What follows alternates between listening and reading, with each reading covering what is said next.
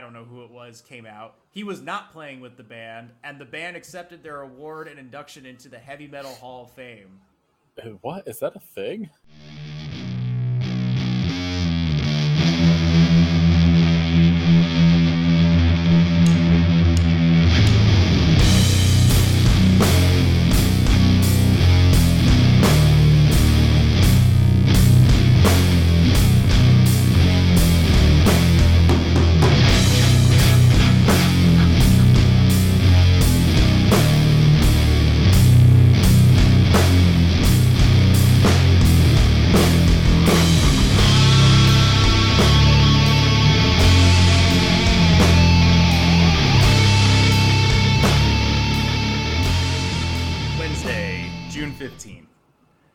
Been three weeks since I went down to Maryland. In the time since that weekend, I also took a long weekend trip down to Asbury Park. That trip was potentially not going to happen due to something else that cropped up between Maryland and New Jersey. Because on Tuesday, May 31st, I drove my car back to New Jersey, and my mom dropped me off to avoid taking the train and bring back some groceries and other shit. I started noticing a slight tickle in my throat, and my congestion was ramping up. Allergies, right? Eh. I tested positive for COVID. Woohoo!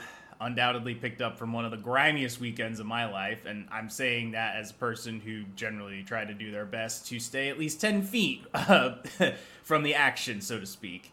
Um, inevitably, I wound up passing it off to my partner and my mom.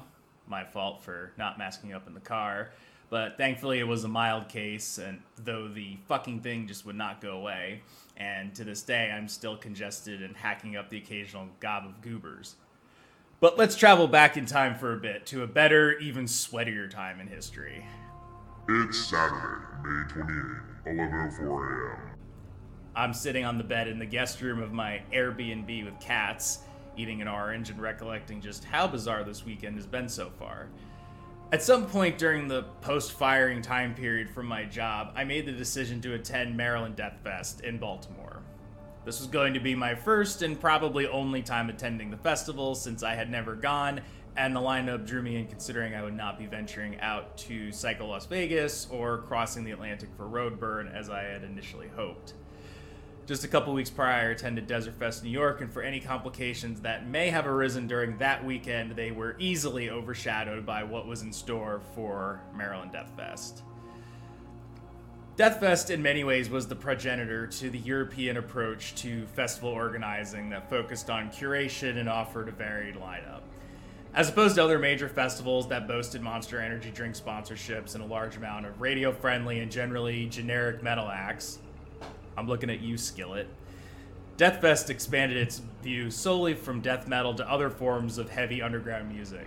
For a stretch of time after emissions from the Monolith folded in 2007, Deathfest was a place where major players of the stoner doom scene like Sleep, Melvin, COC, Church of Misery, and Electric Wizard were able to showcase their rightful place next to death icons like Carcass, Bolt Thrower, and Obituary.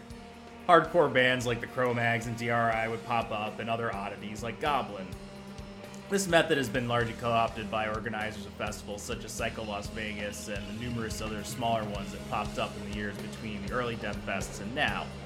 The 2020 edition of MDF was obviously not held due to the COVID 19 pandemic and was further pushed back another year in 2021 to 2022. The lineup was in constant flux. Numerous big acts such as Morbid Angel, Dismember, and Bloodbath dropped out, and eventually the organizers, Ryan Taylor and Evan Harding, made the announcement that 2022 would be, for the foreseeable future, the final MDF. It's unknown if MDF will ever return some capacity, like an anniversary event or something of that matter. But after what the organizers had to deal with for this final iteration, I wouldn't blame them for never wanting to work back. I actually started my journey before departing from my mom's place in New Jersey. While reviewing my tickets in the Facebook group for any further changes on Monday, May 23rd, it occurred to me that my VIP ticket purchase was only an upgrade and I needed an actual pass for the weekend at the Edison lot. For anyone that doesn't know, MDF is broken up into four venues. The Edison lot, which is what it says it is a parking lot under a highway overpass with two stages and most of the vendors, and then all of the inner harbor venues Rams Head, Soundstage, and Power Plant Live, which is a covered but open air area between those two indoor venues. I had originally purchased a Thursday ticket to Rams Head and the VIP, assuming it was half the cost because you were only allowed access to two venues, Rams Head and Edison Lot, and made up for with some additional benefits like a t-shirt and drink tickets. Thankfully, three-day passes were still available, so I quickly copped one and spent the night packing and preparing for my journey into darkness and grime. And in order to articulate this tale, I've asked my fellow podcaster, Nathan Sizemore from the I Hope You Suffer podcast, to be my fellow commentator. Nathan's a longtime horror and heavy music fan and attended the festival at least once, so I asked him to come on and act as a counterbalance of sorts to the utter madness that I witnessed for four days.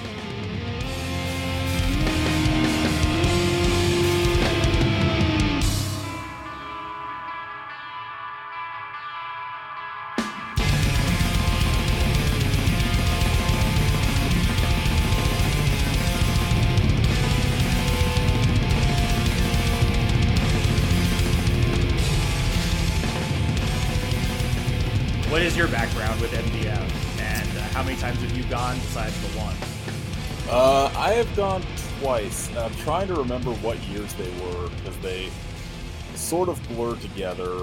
Um, I only went one year. Like one year, Edison lot was there, and the second year it was just Rams Head and Soundstage, which was pretty sick because I didn't have to stand outside at all. Yeah, Because the one thing they don't tell you about Maryland in May is it is 200 degrees, especially It was pretty standing hot. on fucking blacktop outside.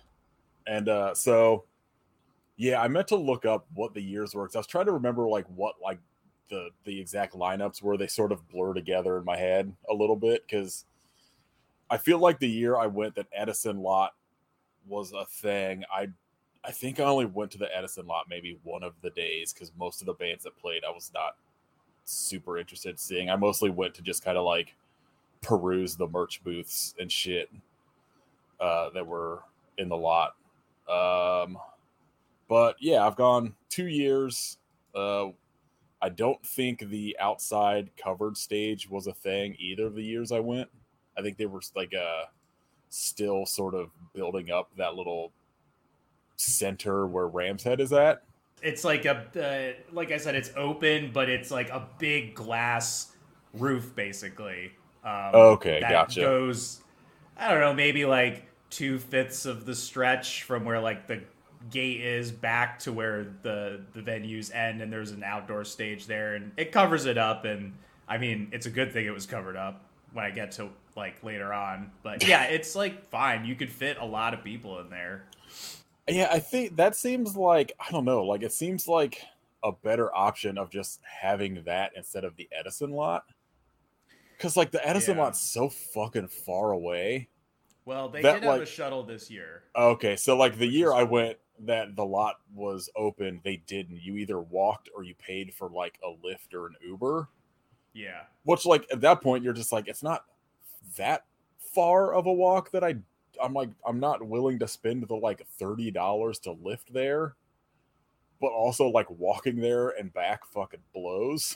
Yeah, it's it's kind of like, what do you want to do? Shoot your left foot, shoot your right foot. you yeah, know? it's like it's it's far enough that the walk sucks, but it's not far enough that like driving really makes sense. so you're just kind of like I don't know. Like I know a lot of people that would go just be like, I'm only hanging out at Edison lot until, you know, it gets dark and then everybody like migrates over to Soundstage at Rams Head. Or I know people that were just like, I'm not even bothering with the Edison lot, which is mostly what I did. And I was like, I'm just gonna hang out at places I can sit down and there's restaurants that aren't just eating fucking the one vegan hot dog option at fucking Edison lot. yeah. I I mean, it kind of worked out for me, like having a, a place to stay and like Ubering in and having the bus pass because I I was only going to Rams Head on Thursday and then Edison Lot the rest of the weekend, but I wound up back in the Inner Harbor for for uh, you know some of the bands to see. So Yeah. but we'll get there. So what I know, well, one year you you because you mentioned it a lot was you went to go see uh, Claudio Simonetti's Goblins. So that would have been 2016, which had a, a, a pretty fucking amazing um, lineup. Just looking at it here, because like on that same bill with Goblin, I mean, you've got Buzz Oven, Crip Sermon, Bongripper, Weed Eater, and Earth. Like that's a pretty amazing bill right there. Yeah, I remember. Yeah, that that makes sense. I remember specifically seeing Earth because I feel like they may have played right after Goblin. I can't remember. No, Goblin. According That was to the thing. they So, yeah, Go- Goblin played before Earth. Goblin, yeah, I think I stayed and watched like maybe a Song of Earth because after Goblin, I was like, why would I stay and watch anyone else? That was like the perfect ending set. Like, why would you even bother having someone else play? And then I think I probably went 2017, maybe 2018. I can't remember. I was I'm gonna see if I can look it up now because I know the next year I went, Dragged into Sunlight played. I don't know because on Wikipedia it only goes to 2016 for some fucking reason. Uh, let's Needs to be updated. see. Yeah, it was 2017 because, or maybe let me see. I don't know. They also played in 2016. Okay, so Dragged into yeah, that's right. So Dragged into Sunlight was the 2016 one. Like I said, it blurs together. Because I went to 2017 too. Because I remember one day I spent the entire, I spent the entire Saturday at a soundstage because uh, I wanted to see Goo Lagoon and Chepang and Wormrot, and I think Wormrot ended up dropping out sort of last minute. I'm trying to remember like this this is definitely a flyer I'm looking at that was like pre, you know, how like they announce everyone that's playing and then half of Yeah, the yeah, yeah. the the bands from overseas drop out. yeah, for a multitude of reasons. Cuz like I think Morbid Angel played, but I feel like this was like right around maybe like right after their fucking that their Eye album came out that everybody hated and I was like I'm not going to go watch that. That's funny because Morbid Angel was uh, supposed to play this year and dropped out. Well, I think they played. I just I, Oh. I I didn't go. I was like, I'm not even bothering because I don't want to hear any of the fucking yeah. bullshit they're gonna play. Unless you're just gonna play fucking domination back. I don't care. But like, yeah, this is definitely like a not revised lineup from what I'm looking at. Because I remember the standouts this year was uh that like Chepang ruled, yeah. Goo Lagoon Oh, was really good, and then I think Oh, Conan played. uh Candlemass. Oranssi Pazuzu, I think, was the like the final band I watched Oh yeah. before leaving, and they were fucking incredible. Yeah, I remember this because this was their going to be their U.S. debut, and then they got in, and the day before Death Fest, Played in Uh, like New York City or something. they played in St. Vitus. Yeah, so so about right. Vitus kind of stole Maryland Death Fest thunder a little bit. I remember Samothrace being really good too. And so I think that's how their name's pronounced. I don't know if I've ever heard it out loud. That sounds correct. Sure, Um. It doesn't matter. Yeah. Uh, Sabrosa played. Very cool. I don't remember if they did or not. Oh, maybe they dropped. Well, okay, so they were listed too. Yeah, that's the thing. Is at least the flyer I'm looking at. I, I I know for a fact a handful of these bands ended up dropping out for one reason or another. So I'm like, I don't remember who replaced them at this point. Uh, but yeah, I don't know. Uh, that one was good. I 2016 was way better. This one looks smaller. Well, yeah, it was just the two, the Okay. two. Uh, it was just Ram's Head and Soundstage for whatever reason. I think they had there was some sort of dispute with Edison Lot, maybe at the time, Yeah, that sounds like some weird history. or like maybe there was some like weird fucking scheduling conflict that something else somehow got booked at Edison Lot that weekend. I don't remember, but I remember being stoked that I didn't have to fucking walk two miles to Edison Lot and back. And it was like the first year I went, we weren't really sure, like, you know, it's like I'd never been to Maryland. I didn't know the area. So we ended up booking a hotel that was like not close enough to like to walk. So we had to drive every day there. So it was just like a huge thing. And so like the year in 2017 when it was just Ram's Head and Soundstage, we ended up booking a hotel that was just like a block away. So it was just I don't know. It was a it was a much better experience, but I think worse bands, like a worse band selection. Just less less uh, names that drew you in. Pretty much, yeah. Because that was the thing is I both years I bought tickets like, you know, they'll put the the the passes on sale with maybe like ten bands announced or some shit, Yeah. and so you're just kind of like rolling the dice that uh, somebody good will be there. I feel like Bongripper maybe played this year as well, but that may have been 2016. That was uh, 2016. I, I Okay. saw on there. Oh man, that's They were they were great, and I was real bummed that they sold out of like all of their merch that wasn't like smalls. Like so, I think like leading up, they they were touring out to the fest, and that was like the one thing. Like the whole time, I was like, all I want is I want a Dragged into Sunlight shirt, I want a Bongripper shirt, and I want to see fucking Claudio Simonetti, and that was like it. And then like Bongripper's merch was all sold out.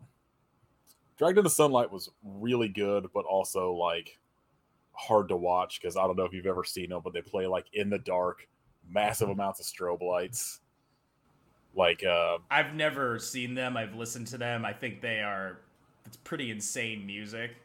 yeah. You know, it's kind of got like it's just like super intense, is what I They- remember. it's been a while since I've listened to them.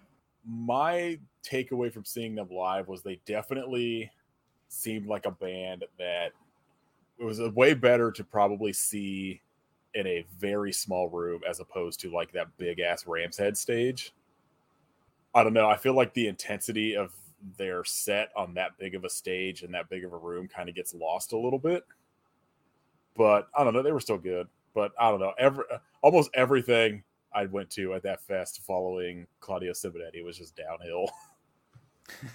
he, I, I, it was that was like, I don't know, pro, still probably a top three set I've ever seen.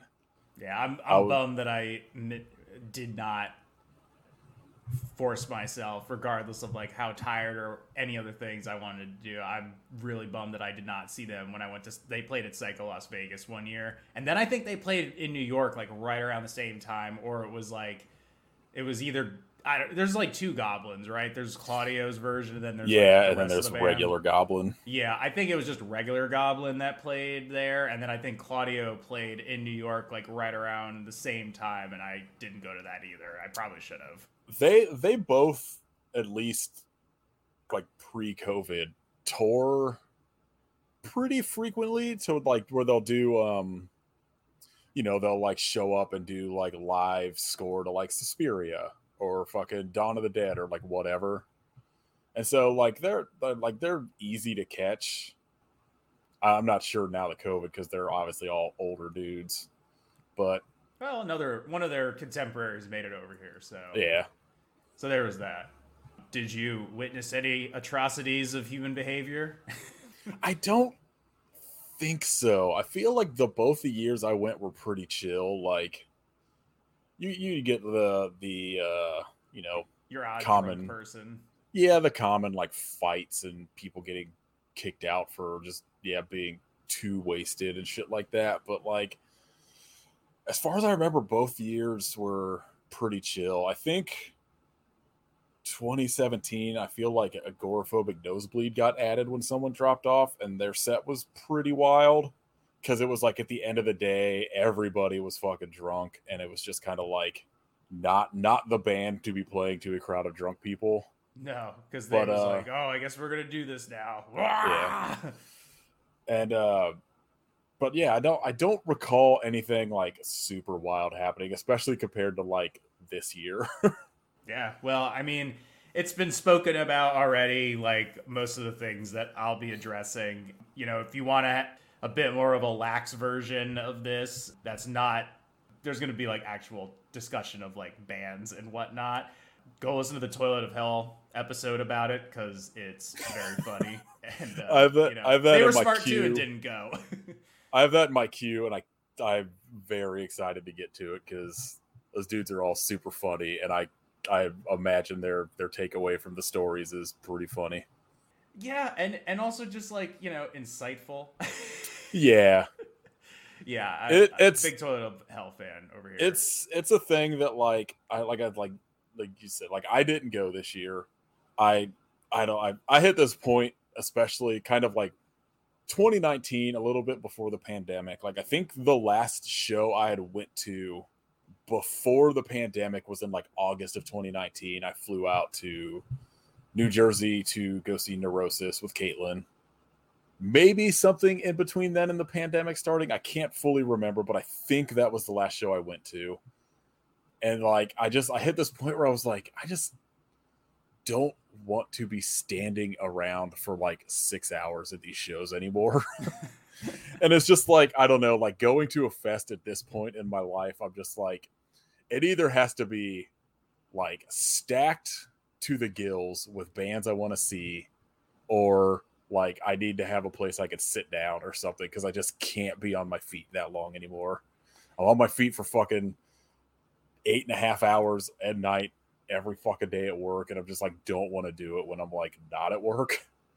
I would say the thing with Death Fest though is like uh, what always happens is like they announce an like a you know their their original lineup or whatever that's going to be there, and then 20 bands can't make it because of visa issues yep. or whatever, so they all drop off and get replaced with like whatever U.S. bands could make it, and it always ends up being like I don't know this band's going to be in New York City the night before, so maybe they'll just drop in for like a Death Fest set. That's like what always happens. So they always announce a lineup, and everyone's like, "Oh shit, like Emperor's coming," and I'm like, "No, they're not, because they're going to have a fucking visa issue and not make it, or like something." And so I'm always just like, "Don't."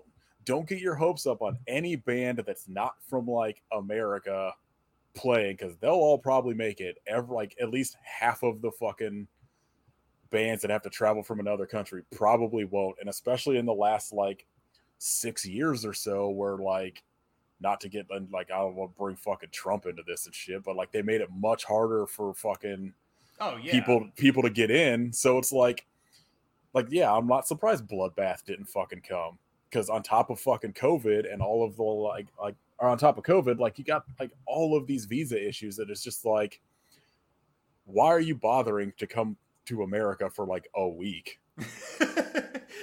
yeah, I mean it's what they it's it's what they try to do and give the fans and like, you know, you see it all over the place. I mean, like even a festival like Hellfest, which is basically just heavy metal, the the festival, that they've had over a dozen bands drop off and they've just like replaced them with other bands. Which is like great, you know, great for those bands get on whatever, whatever, whatever.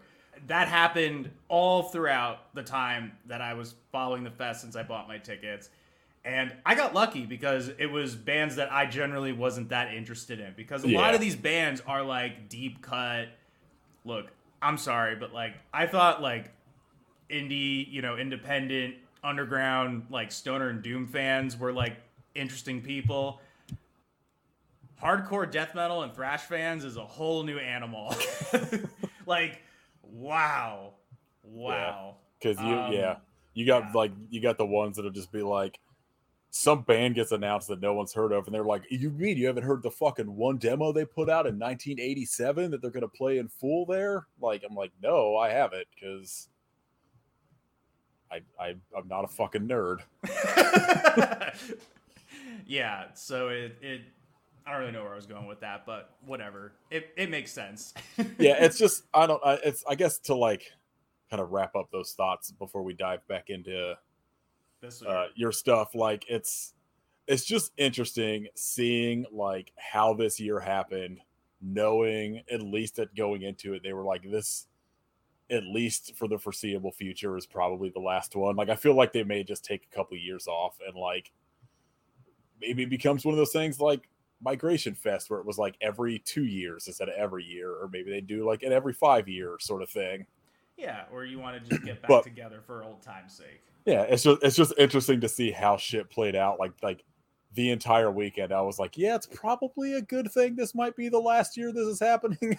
yeah, I mean, look again. If they don't do it again, I wouldn't blame them. Yeah, I I don't I don't know. Like I I think like obviously we'll get into shit that happened, but like I I I, I don't know if if the city of Baltimore was paying any attention, I feel like they might be like, yeah, this is your last year. Yeah, well, well, so without further ado, Maryland Death Fest 2022. After a day spent in New Jersey, uh, that Tuesday, I made my way down to Maryland on Wednesday. I stopped off in Annapolis for dinner, dealt with the traffic for the Blue Angels, fuck them, and some kind of graduation. I also had maybe the greatest crab cake in my life. Shoutouts to Chick and Ruth's Delly, really good place. I was staying at my friend Trevor's house where he was kindly letting me stay for the weekend, which saved me a ton of money on a hotel. Coincidentally, he was going to Omaha for the weekend for graduation, and his partner was headed to New York City. So it was just me and a bunch of cats, and by a bunch I mean two for MDF weekend. Uh, we caught up a bit late at night after he got home from a concert. He went to see the Lumineers, which is just the polar opposite of anything at Maryland Death Fest. Oh, they didn't play this year? No, they had to drop off. Visa issues. Yeah. Thursday, May 26th. The first day of Maryland Death Fest was here. There'd been a Wednesday pre show, but I had not attended. I drove down to the Inner Harbor to pick up my wristbands, drink tickets, and a t shirt ticket, and then I headed back to chill for a bit before going out to Ram's Head. Thursday featured the most Doom and adjacent bands, though sadly Cough had dropped off weeks earlier due to turmoil in their camp, so we'll see what happens there. And because of an unreliable Uber, I wound up missing the band with the best name ever, Asthma Castle. Great name for a band. I'm kind of interested to hear what they sound like. I've never heard of them before. I bought some merch um, to make up for it, and I will definitely listen to all of their music and become a huge fan. But the rest of the evening more than made up for it.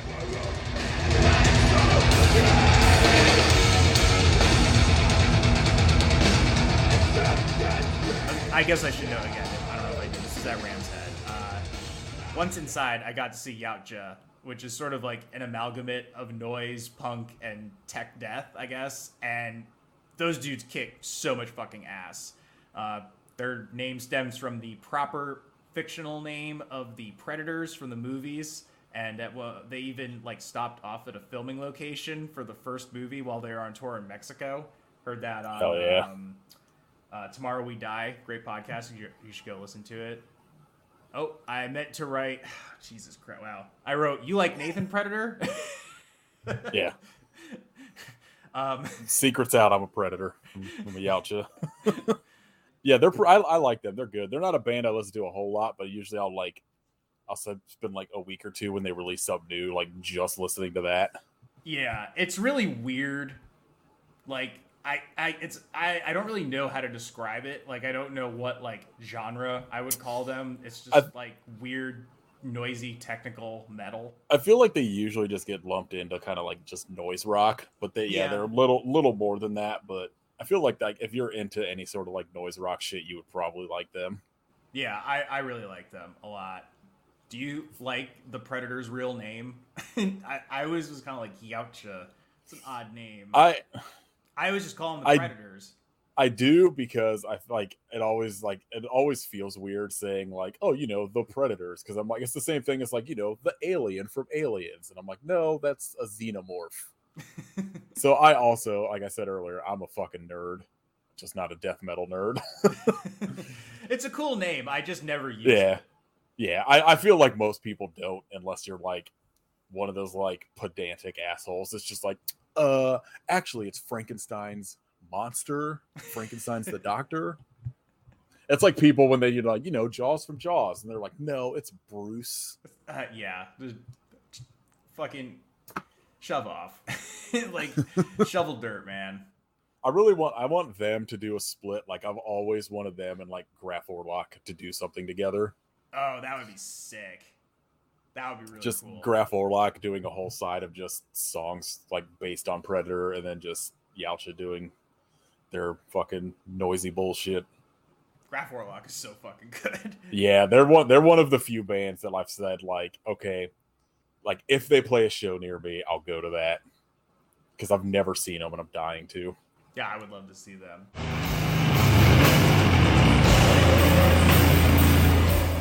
Following Yautja was Primitive Man, still the heaviest fucking band in existence. Ethan McCarthy proclaimed "Enemies of Art, stay the fuck away from me" at the end of their set, which I thought was pretty awesome. I'd seen Primitive Man prior at the pool party at Psycho Las Vegas, also kind of like a real one of a kind experience. Uh, but I was due for like an actual normal set without the distraction of, you know, the beating desert sun and pool moshers. Um, I actually just saw them again uh, opening up for Candlemass, and that was fucking incredible too. Yeah, I feel like they're a band that tends to play like Vitus or something kind of frequently, Yeah, they were. or you know, a couple times a year at least. Yeah, they they're doing like a really long tour uh, right now, or at least they're like probably wrapping it up in like a few weeks from when we're recording this. But yeah, anyway, they fucking rule. I dipped out for a bit to grab a drink and a bite to eat. I ran into my buddy Mike from Leather Lung. Uh, eventually wound up meeting uh, Taylor from Yautja as well as the guitarist from Cloud Rat, Rorik Brooks. Another great name. I didn't get to see Cloud Rat uh, this that weekend uh, due to what tickets I had, but I've seen them before. Can confirm they're fucking fantastic. Uh, we grabbed a quick picture with them. Uh, Yeah, and they were the they're- only band that I that I managed to, or bands I should say that I managed to get a picture with because I didn't do it with anybody else. all very cool people in that band. The year I went to Migration Fest, the first night I just ended up working the uh, the merch booth for Couch Slut, and uh, one side of me was Cloud Rat, and the other side was Brian from Thou, and so I just sat and talked to like all of them for like the whole day, and it was pretty sick. I just listened to Brian from Thou make fun of all of their fans. Like every time they would come up and ask a question, he would just like mock them, and it was pretty fucking funny. Including the dude that came up in a Burzum shirt that tried to buy a Thou shirt. He was just like. "What are you doing, bro?" Fuck that. There's always one of them that shows up to one of those fests in a fucking Burzum shirt. Oh my so. god, dude! The amount of Burzum shirts I saw at MDF was comical. Like I was like, this Yeah. isn't even like making me upset. It's just like stupid. Back at Rams Head, Pittsburgh band Rotrevor had stepped in to fill uh, a vacancy or the the vacancy for Cough, and uh, despite having some very Rigs of Dad vibes, they were a pretty fun old school death metal act. Following them was an act that I had been long wanting to see, and that was Acid Witch. They're a horror themed metal band, complete with a hokey witch throwing gummy worms at the audience and spooky keys on top of like whipping guitar solos. Really big highlight for me. I thought they sounded great. Uh, you know, I love a, good, a little bit of performance thrown in uh, to my show. And then uh, closing out the evening was none other than Fabio Frizzi.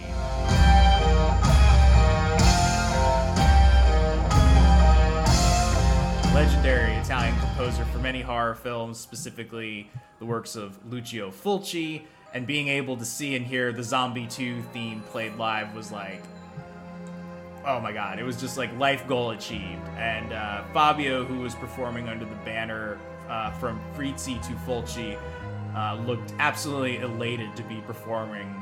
Uh, he had like just the biggest grin on his face, and uh, th- he was great. He had such like a, a sick. I think it was like six or seven people up there with him.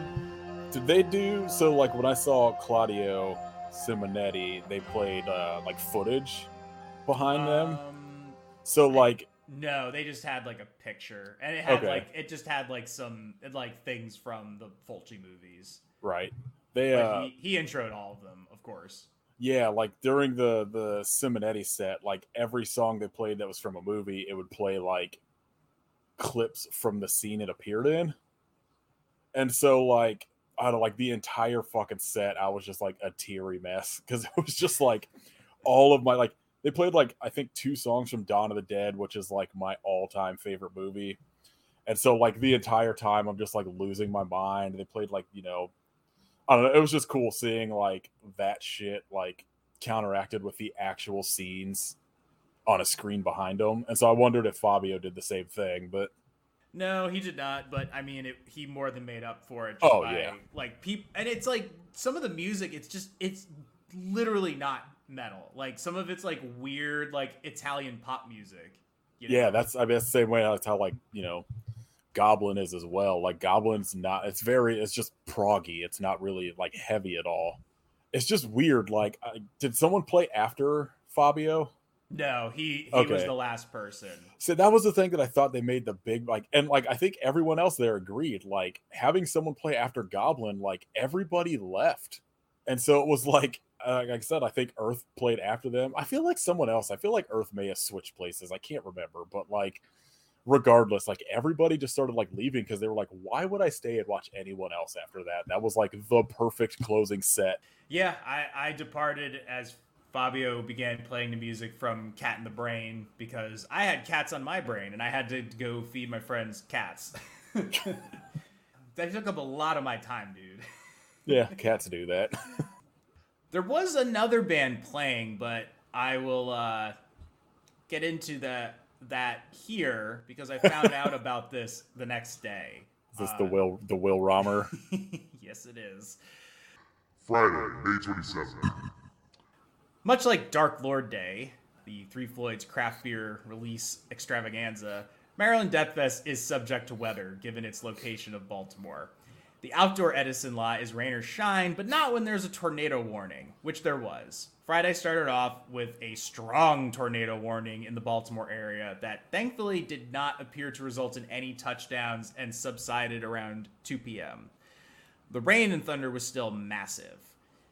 I also learned this morning, uh, again, this Friday, that Will Rahmer of New York death metal band Mortician, which in my exploration of the genre is not a band that I have spent any time with. So uh, yeah, don't. You know, th- reminder: this is the Diary of Doom podcast.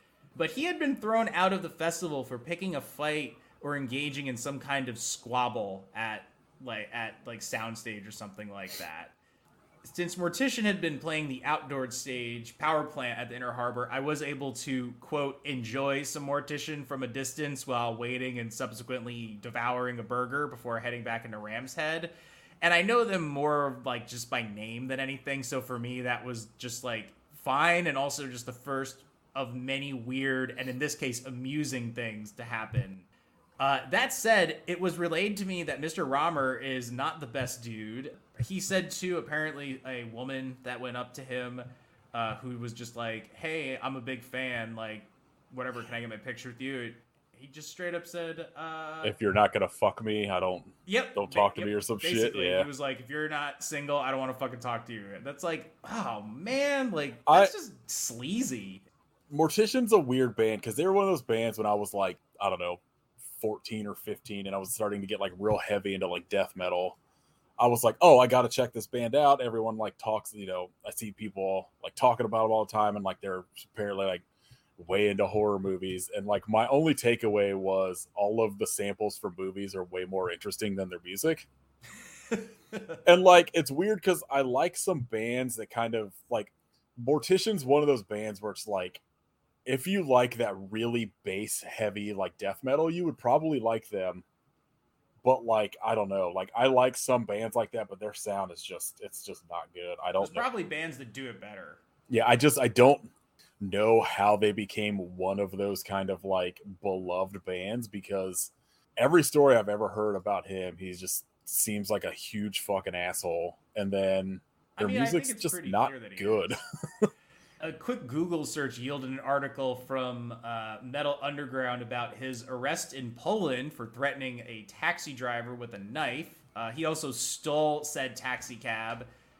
He reportedly called a cab after Mortician's concert in Zielona Gora, which the other Mortician members performed without Rahmer, and requested to be taken to the Berlin airport so he could fly back to the United States. Mind you, this is uh, circa 2005. He allegedly went berserk in the car and threatened to stab the driver of the cab with a small knife. I love that he has a small knife. Small knife for a small guy. Taxi driver escaped and called the police. Will stole the car and drove himself to the Polish German border crossing in Swiecko, where he was subsequently picked up by the authorities. Yeah, wow. checks out. I've seen like numerous pictures of him with his fucking leather vest on that's got like weird, like I can't tell if it's like the way Slayer used that fucking like Nazi eagle shit. He's just he's like got pins from like that kind of shit on his vest, and I'm like, yeah, I'm just going to assume you're just not a good dude. yeah, or extremely tolerant. yeah, or just like real edge lordy. Like either way, I'm like, I just I pass. Well, I found this wonderful Angel Fire website that's still alive somehow. It's a uh, I don't know what website this is. I sent it to you in the private. it's angelfire.com slash extreme four, and it's a profile on Will Rahmer, Mortician Fact File. Will Rahmer's instruments of destruction include vocals, bass, and fists. And fists. I mean, uh, look, all, all you need to know is if you go down to his favorite films, House of a Thousand Corpses is on there. So Yeah, let's judge his uh his his horror. No, uh, it- well, it's actually House of 1K corpses Yeah. followed by etc. I don't know if this is true because so many of the shit on here, like, like, isn't shit they they've used in songs. Like this is this is very strange. Like fucking shit right. I feel like this is all just like somebody that just made like a weird fan page for him. I also like that his birthday's not on there, so you don't know he's old as shit. right. But he is a Libra. I don't know anything about. I'm just gonna say checks out, even though I don't know anything about All right. fucking. His opinion is invalidated because he likes the Cape Fear remake. I mean, I'll back it. I don't. It's not like, uh, you know, obviously it's the remakes. It's not as good as the original, but it's it's fine. I've, It, yeah, it led it led to a fan. a uh, a good Simpsons episode at least. I much prefer the Simpsons episode, if I'm being honest. Well, you gotta love degenerate metal. However, things took an all too serious turn at some point during the day before I had even departed for the festival. I was only attending Edison Lot for the remainder of the weekend, which is why I had not headed out earlier. I'd wanted to go to the aquarium at the Inner Harbor, but the weather put the kibosh on that until Sunday. I got a message from a friend asking if I had heard what had happened. So, trigger warning. Uh, I think that some more specific details have come out about the person in question, but at the time, uh, the facts were, or the details that I knew were a festival goer had opted to take their own life and fell from the parking garage in the inner harbor. Uh, this scene was witnessed by numerous fellow attendees. I think it was there was pro- at least like 30 to 40 people out there that probably saw it. Yeah, it was it Uh, was it the parking garage that's like right there. That's yeah, like, it's like, like, a- connected to all the yeah. shopping center area. it's not even on like the other side of the block. It's like the one that's it's like you go out, there's a street, and then there's like some like a building, and I think it's like right there. Yeah, So yeah, it's a very like publicly used area from what I can tell. So um, you know, I know I understand the discussion around this matter, especially when it unfolds in real time and then spills onto social media is like not always the most sensitive way, even if it's just people trying to figure out what happened. Um, so I'm just gonna kind of let this topic be because you know I and I think there's been some more coverage about this. I believe there's a GoFundMe for the person um, or their family, their friends, prop you know for proceedings or what have you. Um, and I don't really want to make any conjecture about a troubled person's state of mind, and just say Right. I, I was just very sad to hear that that had occurred. yeah, it's uh not not great, and it's uh, it's like yeah, I I'm, I'm it's wild that like people sort of kind of just carried on, like especially like at least seeing like what like on social media, I would see people on Twitter they were just like, "Holy shit, this thing just happened," and then it would just be like twenty pictures of them with like people they're meeting there for the first time in like the next hour, and I'm like, "Oh, so you just kind of." carried on. I don't know. I feel like I would have been like, okay, this is something I have to sit and process for a while. Yeah, it's one of those things where it's like, you know, what do you do? Do you like not do the show? You know, all the bands are in town. What You're- are you yeah. do? It's like, but it's not really. You know, it, the organizers didn't make this happen. It was something that was completely out of their control. So, yeah, the festival just like did proceed, and uh, you know, I think due to some other things happening that weekend, it got a bit overshadowed and. I don't know, people were just trying to not think about it in the moment. I don't, I'm not really sure. Like I said, there's been more discussions of this, and like I'll put a link to something about it in the description for this episode, just so that there's like some more actual details about it. So I'm just very sorry that the person went through with their decision. Yeah. And, uh, just want to extend condolences to any friends or family or peers that may wind up listening to this one day, or really just anybody who's listening to this now. You know, it's just like it's not even just like a stark juxtaposition against like the rest of the state of the country. It's just like another moment in like very a very real, very broken culture that we exist in. yeah, it was it was an interesting thing to kind of like track because uh, from not being there to like just watching on like social media, like sort of the reaction and also people trying to like piece together what happened because I don't I don't think at first they realized it was somebody that was there for the fest. Like it was just I don't know. It was that thing where like social media gets a hold of it immediately and it just becomes like well, what what part of this is shit people know what actually happened and what is it people speculating like all all around kind of just like a a fucking tragedy. Yeah, yeah, very sad. Um, but as I said, the day did continue. So, and boy, did it continue. Um, once I finally made it out to the Edison lot, I took my time getting a lay of the area for the remainder of the weekend. I went to the MDF tent to pick up my T-shirt that I got with my VIP ticket and came to be informed that all shirts were gone and it would have to be dealt with online. so I'm I'm Holy still shit. dealing with that online as of this recording. Yeah, sounds about right. Um, yeah, so like amongst How- that, they ran, they ran out of shirts. They ran, How do you like how do you not print up at least enough to cover like the amount of ticket tickets you're gonna have, even if it's not the right sizes? Like Yeah, and I was I get I don't know. I think they said you could have picked it up at Rams Head on Thursday, which I guess you know shame on me, but I just figured fuck it, I'm just gonna pick it up there. But lo and behold, I was wrong. Wouldn't be the first time I was wrong, but they were running out of beer eventually for certain. I'm like, that's not great. Uh, man, that's that's that explains a lot um, about what's going forward. Like Yeah. Because at this point, I was starting to realize that like the day was just not going the way that the organizers wanted it to. And I will say that thankfully they did get an on-site water tank, which was I think a great thing to have. Like you said, it's very hot on the asphalt. And once I found the VIP area, which is located snugly under the local highway overpass, I knew exactly where to head to for Saturday and Sunday. And like, you know, the, it it was an extra cost, but like the VIP area for me was worth it just for like shorter bathroom lines, shorter drink lines, plenty of room to just sit down in the shade. Like it was it was a bit of a lifesaver. With my VIP entry, I was also able to get side stage views uh, for some of the bands, so I got to see Atheist and Suffocation from like a pretty good angle. I thought they were both really fucking awesome. Kelly Shaefer, the singer from Atheist, just really looks like Fred Durst light. It's kind of weird. Um, and Suffocation continues to impress me with being utterly heavy as fuck. Derek Boyer and Terrence Hobbs are like a killer pairing, like bass and guitarist.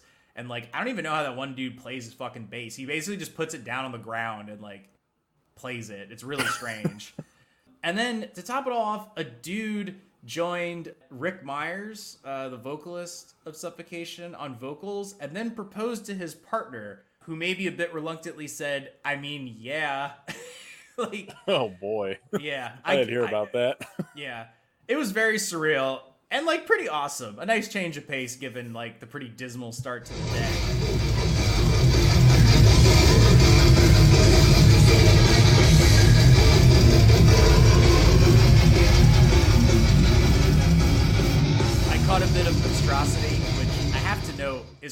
Possibly one of the most insanely, ridiculously over the top heavy bands I've ever seen in my life. It was like bafflingly heavy to an almost comical degree. So I gotta look up. I don't know if I ever really paid much attention to who played. This year was Corpse Grinder's band before he joined Cannibal Corpse. If Okay. that gives you any like, you know, perspective on it. So like, I wanted to move on after one song, but I was pretty captivated by watching just like this really chunky dude just like bellowing into the microphone. And then this shit happened.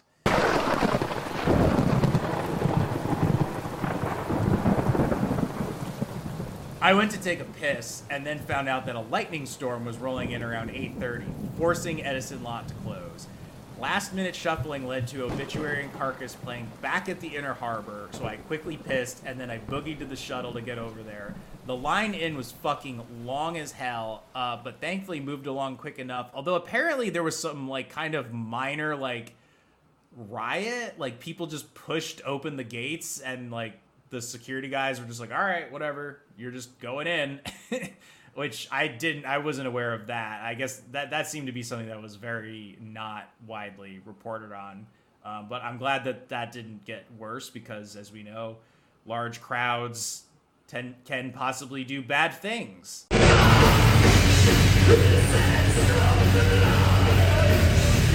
But I did get a pretty close view for, for Obituary, uh, which was a shorter set. Like, it was basically cut short because of just all this fucking insane moving around. Uh, but I was pretty happy because I finally got to see at least uh, Obituary in some way, shape, or form. They have a lot of hair. Like, the singer's hair is almost body length. How, how do you do that? like, how? How the hell does that guy have all of that fucking hair? I gotta say, Obituary is a band that I never got into. I like them. I mean, I think they're like really good, and they, you know, you like what I what I've kind of learned about these like legacy death metal bands, and sort of my approach to them is, uh, I always say to people, just listen to like two of their albums because two of them is enough. Like, because a lot of them do just wind up sounding like a bit the same after a while, and they're probably Yeah. just gonna play stuff off of like you know, Like The their first two anyway. albums that Yeah, the only you ones know. people pay attention to anymore. yeah, exactly. Like I, I I feel like there's very few of those like legacy bands that like contend like don't change their sound but also continuously get better like kind of like Cannibal Corpse where like Cannibal Corpse always sounds like Cannibal Corpse but also like their their albums tend to get at least I think better as they go along. I mean, I feel that way kind of about Carcass. Like, I feel like Carcass is, does interesting things with their ba- with their music. I got another hot take that I do not like post reunion Carcass. I mean, I only know post reunion Carcass, so I like I know a lot of people really like like surgical steel and shit, and it just did nothing for me. you know, like I'm never gonna be like the biggest, like the world's biggest Carcass fan, but I mean, I will go out on a limb and say like I think they have the greatest metal band name of all time. Uh, I just love it. It's so perfect. Yeah, I feel like them and Napalm Death just kind of hit the fucking the jackpot by getting in early enough to get those names, especially Yeah. Carcass, because you know everyone's just like, God, I want to name my band Carcass. Yeah, exactly.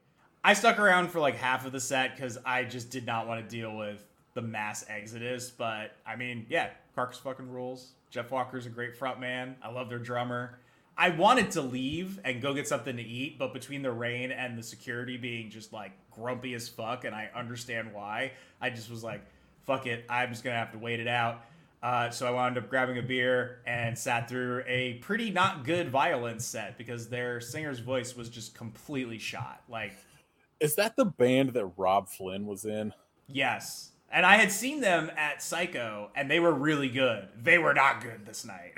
I don't So- know if I've ever listened to them. I had like a period, like espe- like especially when the first two Machine Head albums were out, that I was like way into Machine Head. I saw Machine Head. One of the they- few concerts I've actually left early. Um, Yeah, I don't kinda blame you. I just kind of, I don't know. I mean, Machine Head is just like a band that I spent some time with too, and I just don't have much interest in going back to.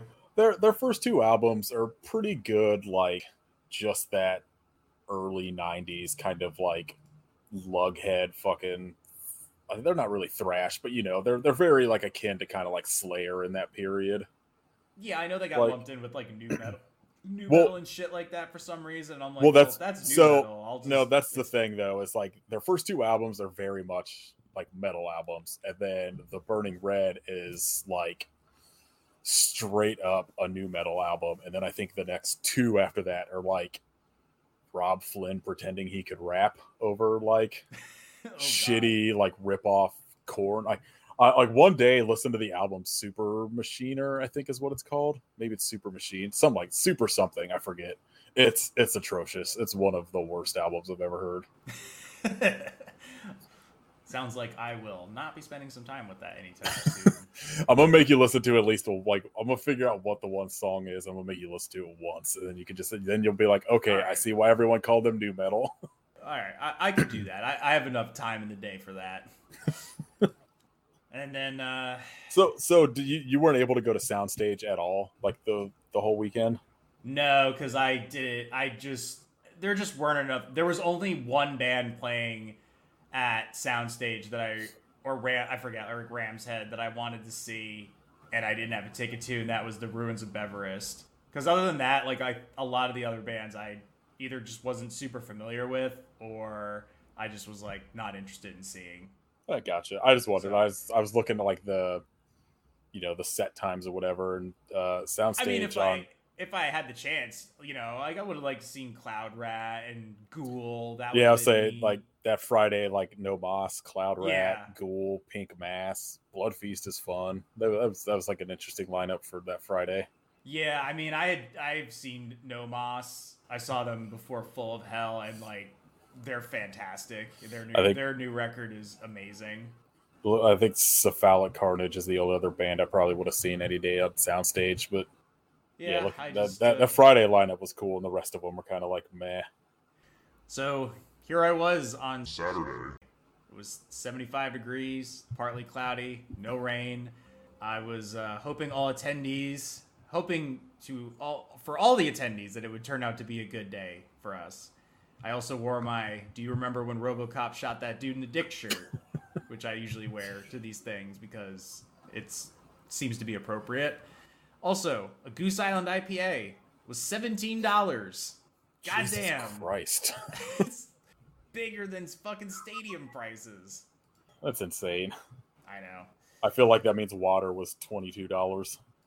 Uh, well, it was free if you brought a water bottle with you. Oh, that's better So- than the, the fucking years I went where they were throwing people's water bottles away.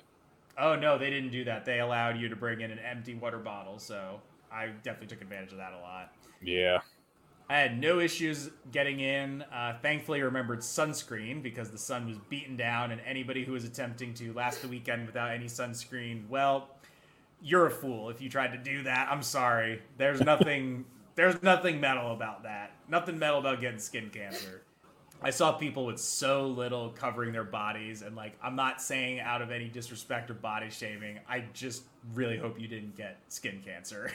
yeah. It's a Edison lot is just it's always seemed just like such a mistake to me because like there's no shade. Like there's that one spot that like you can sit under the overpass, but it's still fucking hot. Well, it was VIP only, unless you could like find an area where it was. That's that's fucked up. There was one person I saw later that probably wished they had it.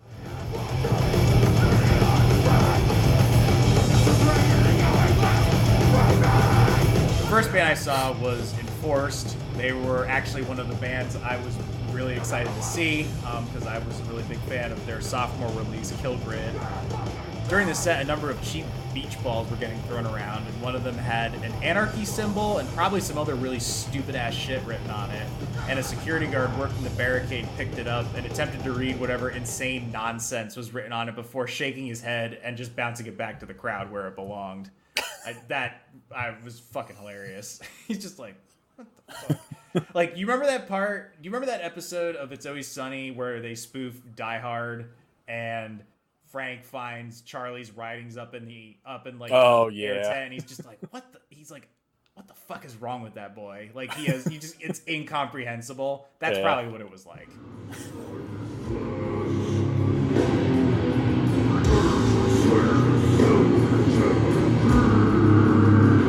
I went over to see Cerebral Rot next. Frontman spoke in the death metal voice the whole time, which I will now do for context. Hails to the organizers, hails to you, and hails to eternal darkness. Like, did that for everything. I hate that shit. so lame. Cheers! It like can't possibly be lost on these three shirtless men and presumably shirtless drummer too that they sounded absolutely wonky, but I kind of like loved it. I guess you gotta go full kayfabe and commit to the bit. I was like that, or when like a band, like somebody, they'll just be like talking, and then they're like, "This next song is called," and then do the death metal voice for just the song title. Yeah, I, all singers do that. And if it's like you know black metal, it's just like it's like oh man, thank you, thank you very much. We're from uh, you know middle of nowhere uh, U.S. and uh, this next song is like you know blinded by Oh, yeah, light or something like that. Yeah, they covered blinded by the light. that'd be sick. it would be. November's Doom followed them up. I, I guess they're like a crossover Death Doom band. I've never listened to them before. They've also been around since 1995. It was a bit more gothy and epic than I expected. Um, I didn't really spend much time with them prior to the festival. They all wore black and not just like a t-shirt and shorts like the rest of us weebs. I'm talking like nice button-down shirts and skinny black jeans. And again, it's like fucking 90 degrees out there. Just yeah, like, I I think when I saw man.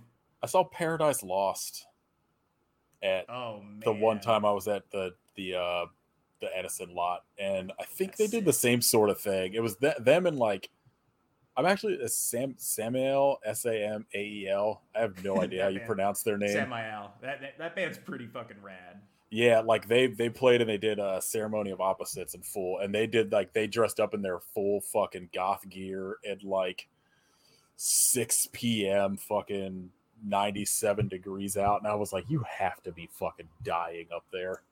yeah, I would imagine Just so. just wear your shorts. Nobody cares. They're probably like melting, like their all their makeup and shit. yeah, I remember their keyboard player very specifically because his keyboard was set up like on its own kind of like steel pole riser kind of thing. Mhm. but it like it moved, so he was constantly like slamming it all. Kind of how like Nine Inch Nails, I think, does kind of the same thing. yeah, yeah, yeah, yeah, yeah. But it was also like not flat. It was like v- like uh vertical a little bit. But I remember that setup. But he had like all of this makeup on by that by the end of like the second song was just gone. That's awesome. Oh man, I would love to see Paradise Lost. They were fine. I they were like they were a band I was only really familiar with like their first couple albums, but they were they had like a new album coming out, so they just played nothing but like Oh, new shit, or maybe they played like the whole new album in full. I don't know. It was a bunch of shit I'd never heard, so I was like, I don't know. I guess it's cool I saw them, but I don't know any of this. during the set, I used one of my drink tickets to buy a giant Bud Light, so I felt like I was back in my days of pre gaming on NJ Transit before going out into the city or going to a show.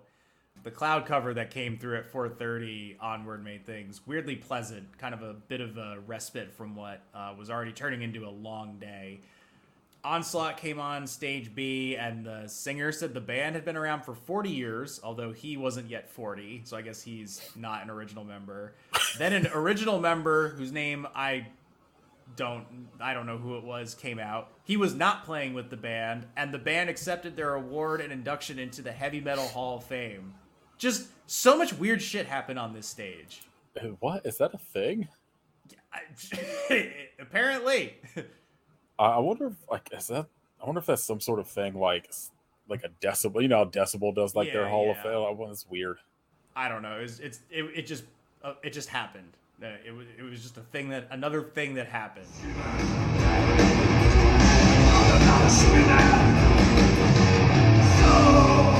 Then I saw Cancer dished out some old school thrash.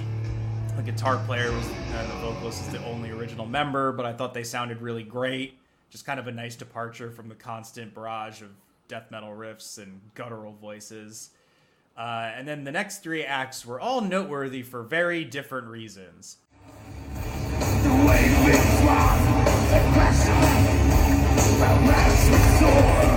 The first one was Coroner, which stood out to me purely for being fucking amazing. They were technically skilled, plus they had a keyboardist. Really big mix of fun music and musicianship that the crowd was like really into. Like they were old school and kind of weird in the best way. Sort of reminded me of like when I was listening to Strapping Young Lad for the first time. Yeah, they were fucking rad. Like probably one of my favorite uh, sets from the weekend. Okay, I think we've gotten to the part in the story that by now everyone has heard about. Autopsy, we're a last minute addition, filling in for Bloodbath. Music is just fucking gross and wretched. And Chris Reifert, the drummer vocalist, during the set, his mic fell off the snare drum during a song, and we all just heard, oh shit, as they had to like go over and pick it up. Hats off to people who do the vocals and the drumming at the same time. It doesn't seem like the easiest setup Oh my gosh, that seems so terrible. but he does a pretty good job. So they finished the song. They had a laugh about it. He threw a drumstick up. It got stuck in the lighting rig for a second. It is kind of funny that he also plays in a band with Dave Hill called Painted Doll, which sounds nothing like Autopsy. I feel like a lot of those dudes in those like legacy death metal bands will have like side projects, and they're all like the exact opposite of what you'd expect them to be. in the autopsy circle pit during a break between it, a dude got on the ground and a woman squatted over him and he proceeded to perform oral sex on her. I didn't see it happen, but I did see a picture of it happening. It was originally told to me that she was pissing in his mouth. However, I do believe it was some good old fashioned oral sex happening in broad daylight in the autopsy circle pit. The people that were like fucking posing and like sticking their hands in places where they shouldn't be, don't fucking do that. Not fucking cool. That was gross. Yeah, the whole Like, thing was kind of like a fucked up situation, and then watching it unfold on Twitter was like, a nightmare, I'm sure. oh my god, because like at first it was everyone being like, oh, this is so sick, this is what death metal's about, and then 20 minutes later being like, uh, except for those people uh like touching her, slapping her ass afterward, you know, all like trying to like save that, like obviously they didn't watch the full video because it's like whatever, like I'm, it's like the same shit that happened with that uh that fucking not oh shit what's their name? I can't think of it now. That weird not ska but like they're like a weird cover band with like horns that the the singer like pissed in some dude's face like Oh, before consensually. the, before the Tool concert. yeah. Yes. and uh like people lost their mind about and it was like who cares? This is fine but like and it was the same sort of reaction i saw on twitter where everyone was like wow this is so cool and then it was just the unfolding of like people dawning on like what was actually happening where people were just like yeah this is an all ages event for one like yeah, yeah. uh so they're definitely minors in this area yeah. eh, numerous people like feeling like, oh, well, I can definitely videotape this and just pass it ever. Because that was the my first reaction was like, okay, you're all fucking retweeting this with like, this is what metal's all about. But I was like, do any of you know if she knows this is fucking online or if she would want this to be online? And you're just passing it around like getting your cool fucking death metal praise in. I was like, I don't know. It was a very fucking weird situation that I yeah across the board just like like you said all ages event there's minors you know that's something that's like especially you know as there are people that do for some reason do bring their kids you know to these things because it's like metal runs in the family so like yeah maybe not I mean, the best time like, to like break I like I like the first concert I went to, I was eleven or twelve. I went to see Metallica, Danzig and Suicidal Tendencies, and like there you go I saw so much fucking nudity. like there were so many breasts I saw at that show. It was like I was just like I. I mean, at the time, I was like, "This is so cool." I thinking about, it, I'm just like, man, like I probably shouldn't have been there, but uh, yeah i don't it's know also it's just one of those yeah. things. It's like you know, concerts are you know technically uh, should be like at least big shit like that. Like should be kind of an 18 and up sort of thing, but all because it's like, especially something like that or like the Metallica concert, like Death Fest, like you know everybody's fucking hammered. oh absolutely and, And- probably on other substances Yeah. Again, watching it like unfold on Twitter, I was just like, I don't this what is happening this weekend? Yeah, it's bizarre. And again, like the Toilet ov Hell hosts put it like perfectly, where one of them just said, like, it's like people went feral. And it is. Like, it is like you've been locked up for two Yeah. years. I get it, man. Like, I. I was in the same boat as a lot of other people. Like we were all, we all, ex- well, I mean, depending on who you ask, but like we all experienced the same shitty two years Yeah. that led up to this. So like, I understand like why you're clamoring to go to this shit. I know some people still haven't gone to like a concert and whatnot. And I guess I'm lucky that a I, I try to use common sense and that I'm able to go to a, a place like St. Vitus still right now and like feel pretty comfortable about it and whatnot. But like, yeah, it's, I don't know. There's I don't think there's any other way to put it other than this is just it was just a fucked up situation that happened and it's like not because i think sex is a bad thing it's just like this is just kind of No. a fucking weird Like, time to in- do this in another situation or like setting, I probably would have had the same reaction everyone else had, but like hell yeah. But it's like you like when you get to like the end of the video that at least was going around on Twitter, where just random dudes are going up and like touching her, and everyone feels like they have the right to take video of it and pictures of her and shit. And I was like, this is like, I feel like something happened in people's brains through like this like collective trauma where everyone's just like, I don't know, it's just me. I'm the only one here, and I'm gonna do whatever the fuck I want. And it's just like, you you can't do that. You're just ruining everybody else's time. Yeah, that's a their- long way of saying like the shit in the autopsy circle pit was fucking weird. And like at one point, a helicopter flew over, and I can't not over that specifically, but like I cannot imagine what was going through the pilot's head if they had a chance to look down at this. But especially if they had seen a woman getting fucking head uh, in the middle of a circle of people. It's just weird. Like I've I've definitely seen shit at shows where like I don't know where they think is covertly like getting fingered, but it's like you're like, yeah, I know what's happening over there. But like that that was just I don't know wild to see start popping up on Twitter, and I was like, God, people are just losing it. Well, after the uh, the autopsy softcore set, I took a, a much needed beer break and listen to uh, Cavalera do an old school Sepultura set, and people were going fucking ballistic for it. that that was the set I like everyone I am friends with was just like this was the set of the weekend. Yeah, and like it sounded really good. Uh, I'm I guess I'm one of those people where Sepultura's just like never really been a big band for me, but like I've listened to Chaos AD and it's a really good album. But like they're just so loved and like it was really cool. I swear I walked by one of them, the hairier one, just sitting on like a like I don't even like on a on a curb or on like a fence post and was just like watching one of the bands. And I'm like, that's pretty cool. That dude could just like sit there and check out this band that he probably fucking really loves, Yeah. and uh, no one's bothering him. That's uh that's the way to be.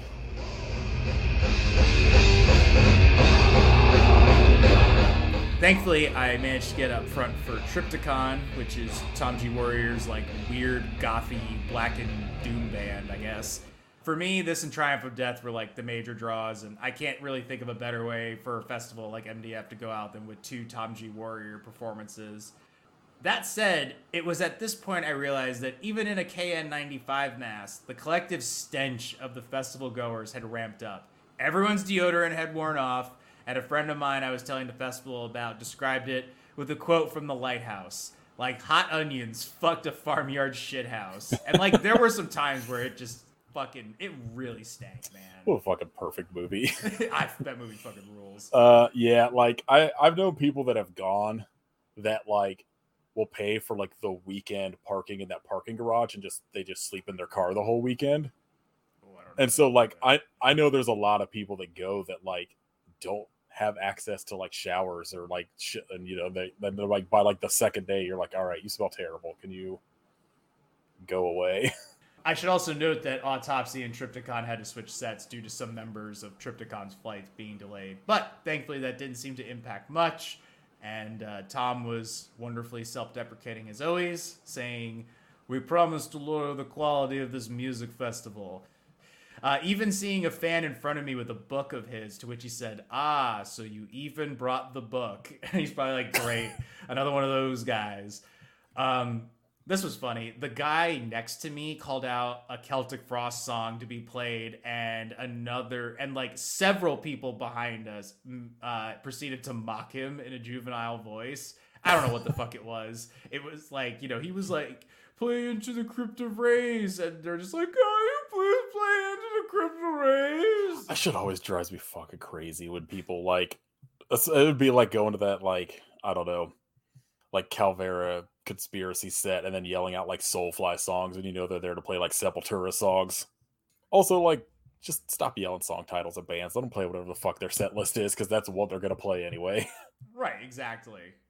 But I did stifle my laugh at the risk of getting punched because I was just like not in the mood for it.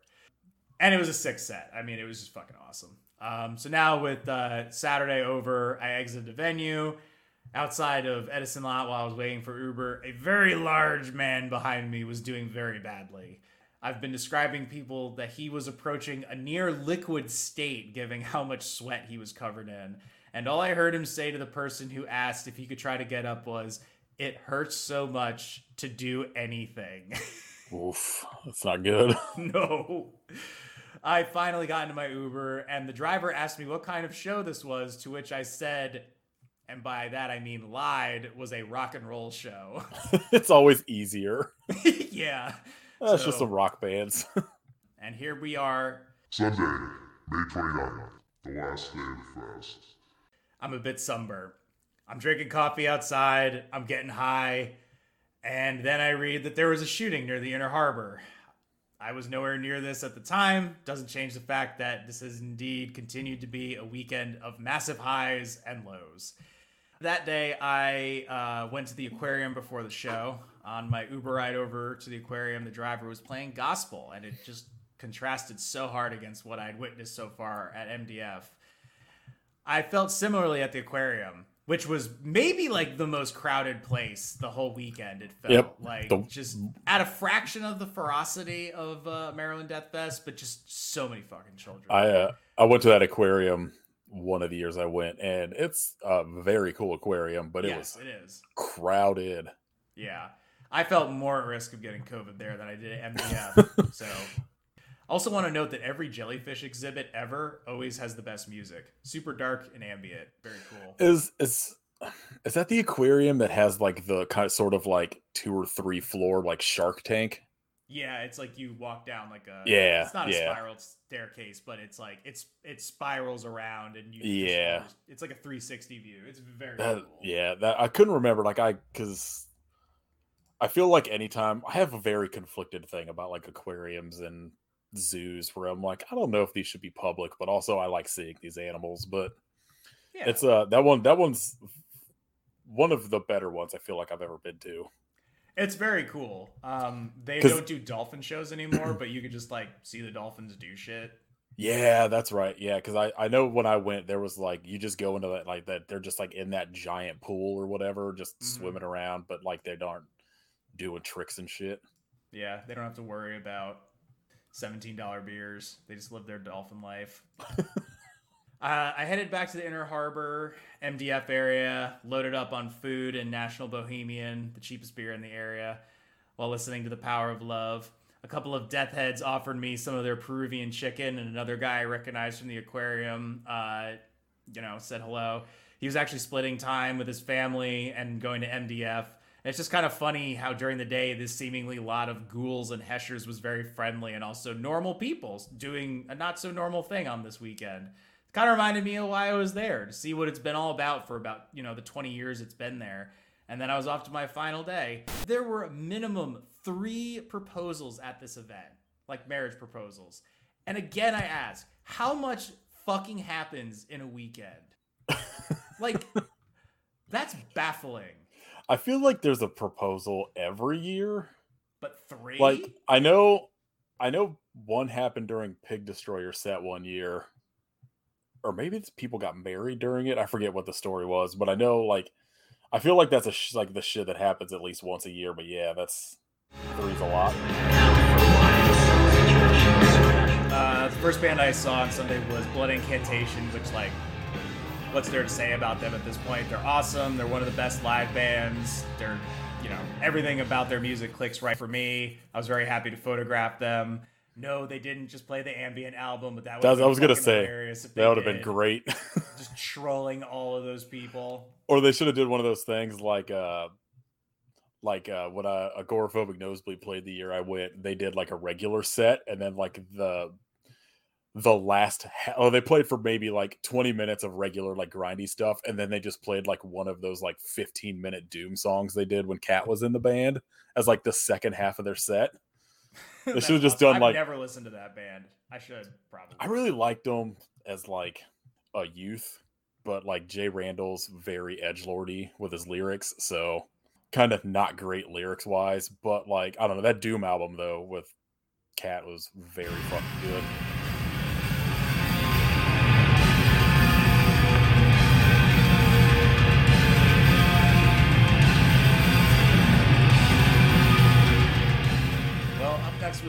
Demilich, and uh, yeah, they're just about on par with uh, Monstrosity in terms of absurdity, but like way more technicality. I'm just gonna go ahead and say this band fucking rules, and I loved them even more for their frontman who was making joke. His name is Antti Boman.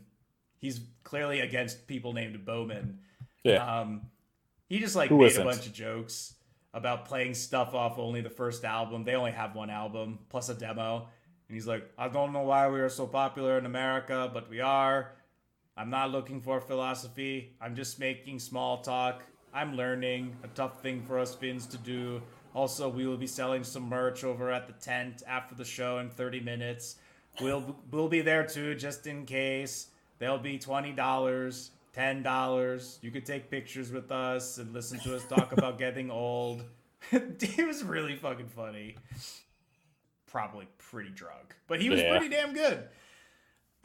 he said the whole title of like their really long song in the voice, and I was like, all right, I'll let that one go. um, somebody on Facebook commented that they were very disappointed that he was not a frog because that's kind of what he sounds like. I saw I'd seen Immolation before opening uh, for Mayhem, but they were fucking killer. Another dude with impossibly long hair and a lead guitarist who I swear was a Bond villain's right hand man.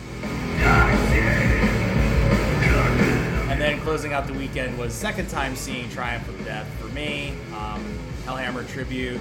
I'm not going to complain about more Tom G Warrior sets. Maybe it was just because it was an earlier set, but Tom seemed to be a bit more upbeat and energetic. Usual self-deprecating comments again. Lots of ughs, and uh, at one point he's like, "I appreciate it, but you're embarrassing me in front of my much younger bandmates." Ugh, is that your universal answer to everything? I mean, it is usually just ugh. It's And, a uh, pretty pretty good fucking response to just about anything in life now. Yeah, just ugh. So I called it quits after that because I was just I was beat and I made a quick loop and then just went home because I was tired, my legs hurt, my ears were burnt, my head was ringing. But hey, I'd gotten through Death Fest and I knew the night was still probably young for people whose sole existence for that you know for them is their that weekend. But for me, it was time to call it a night. And I went home on Memorial Day. There I was, sitting on my bed, drinking my coffee. I was absolutely grimy from the last four nights. One of the cats barfed at the bottom of the steps, but my friend said to ignore it until he got back in a few hours. it's pretty hard to ignore two lumps of yellow cat puke winking at you, but okay. I got showered up, packed up, and I was out the door and on my way back to Brooklyn, seemingly a bastion of pedantic normalcy compared to Maryland Death Fest. And as I was sitting in the car, I started to reflect on the weekend and kind of just said to myself, what was all this? It was just really hard to pin down what MDF was in a few words. So obviously, I did it in a lot of words. And, you know, for all the issues that may have popped up going to Psycho Las Vegas or Desert Fest New York, or even when my partner went out to Levitation, a festival that was straight up canceled at the beginning of the fest one year. I'm really not quite sure anything was going to come close to MDF. It was a- an impossibly memorable experience. MDF may have been the last remaining oasis of true heavy metal debauchery. Edison Lot takes no prisoners, and even secondhand, the things I bore witness to that weekend were unparalleled. I realized that there were other indoor venues in a more hospitable part of Baltimore, but for me, the draw was that Edison Lot, and I got the full experience, I think.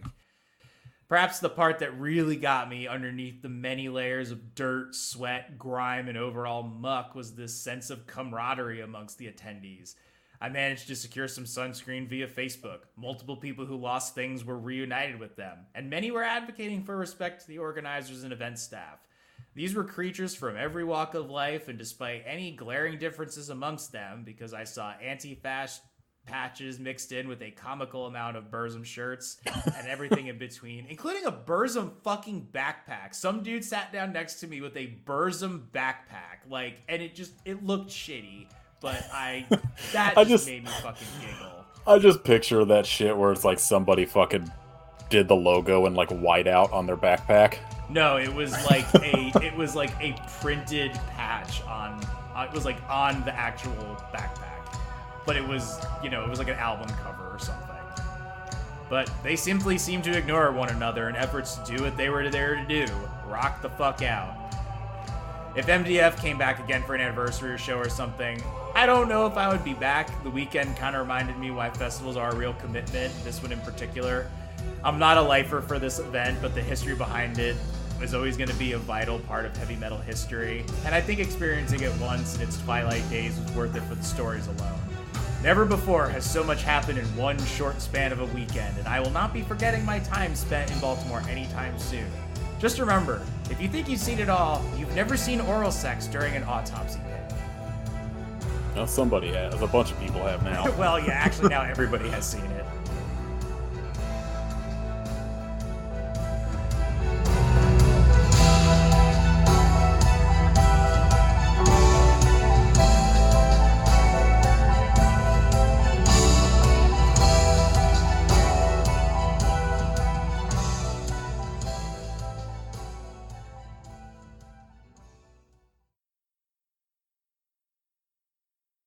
I had snuck a Ziploc bag of peanuts in as well, and that came in handy when I got a little peckish toward the end of the night and didn't feel like shelling out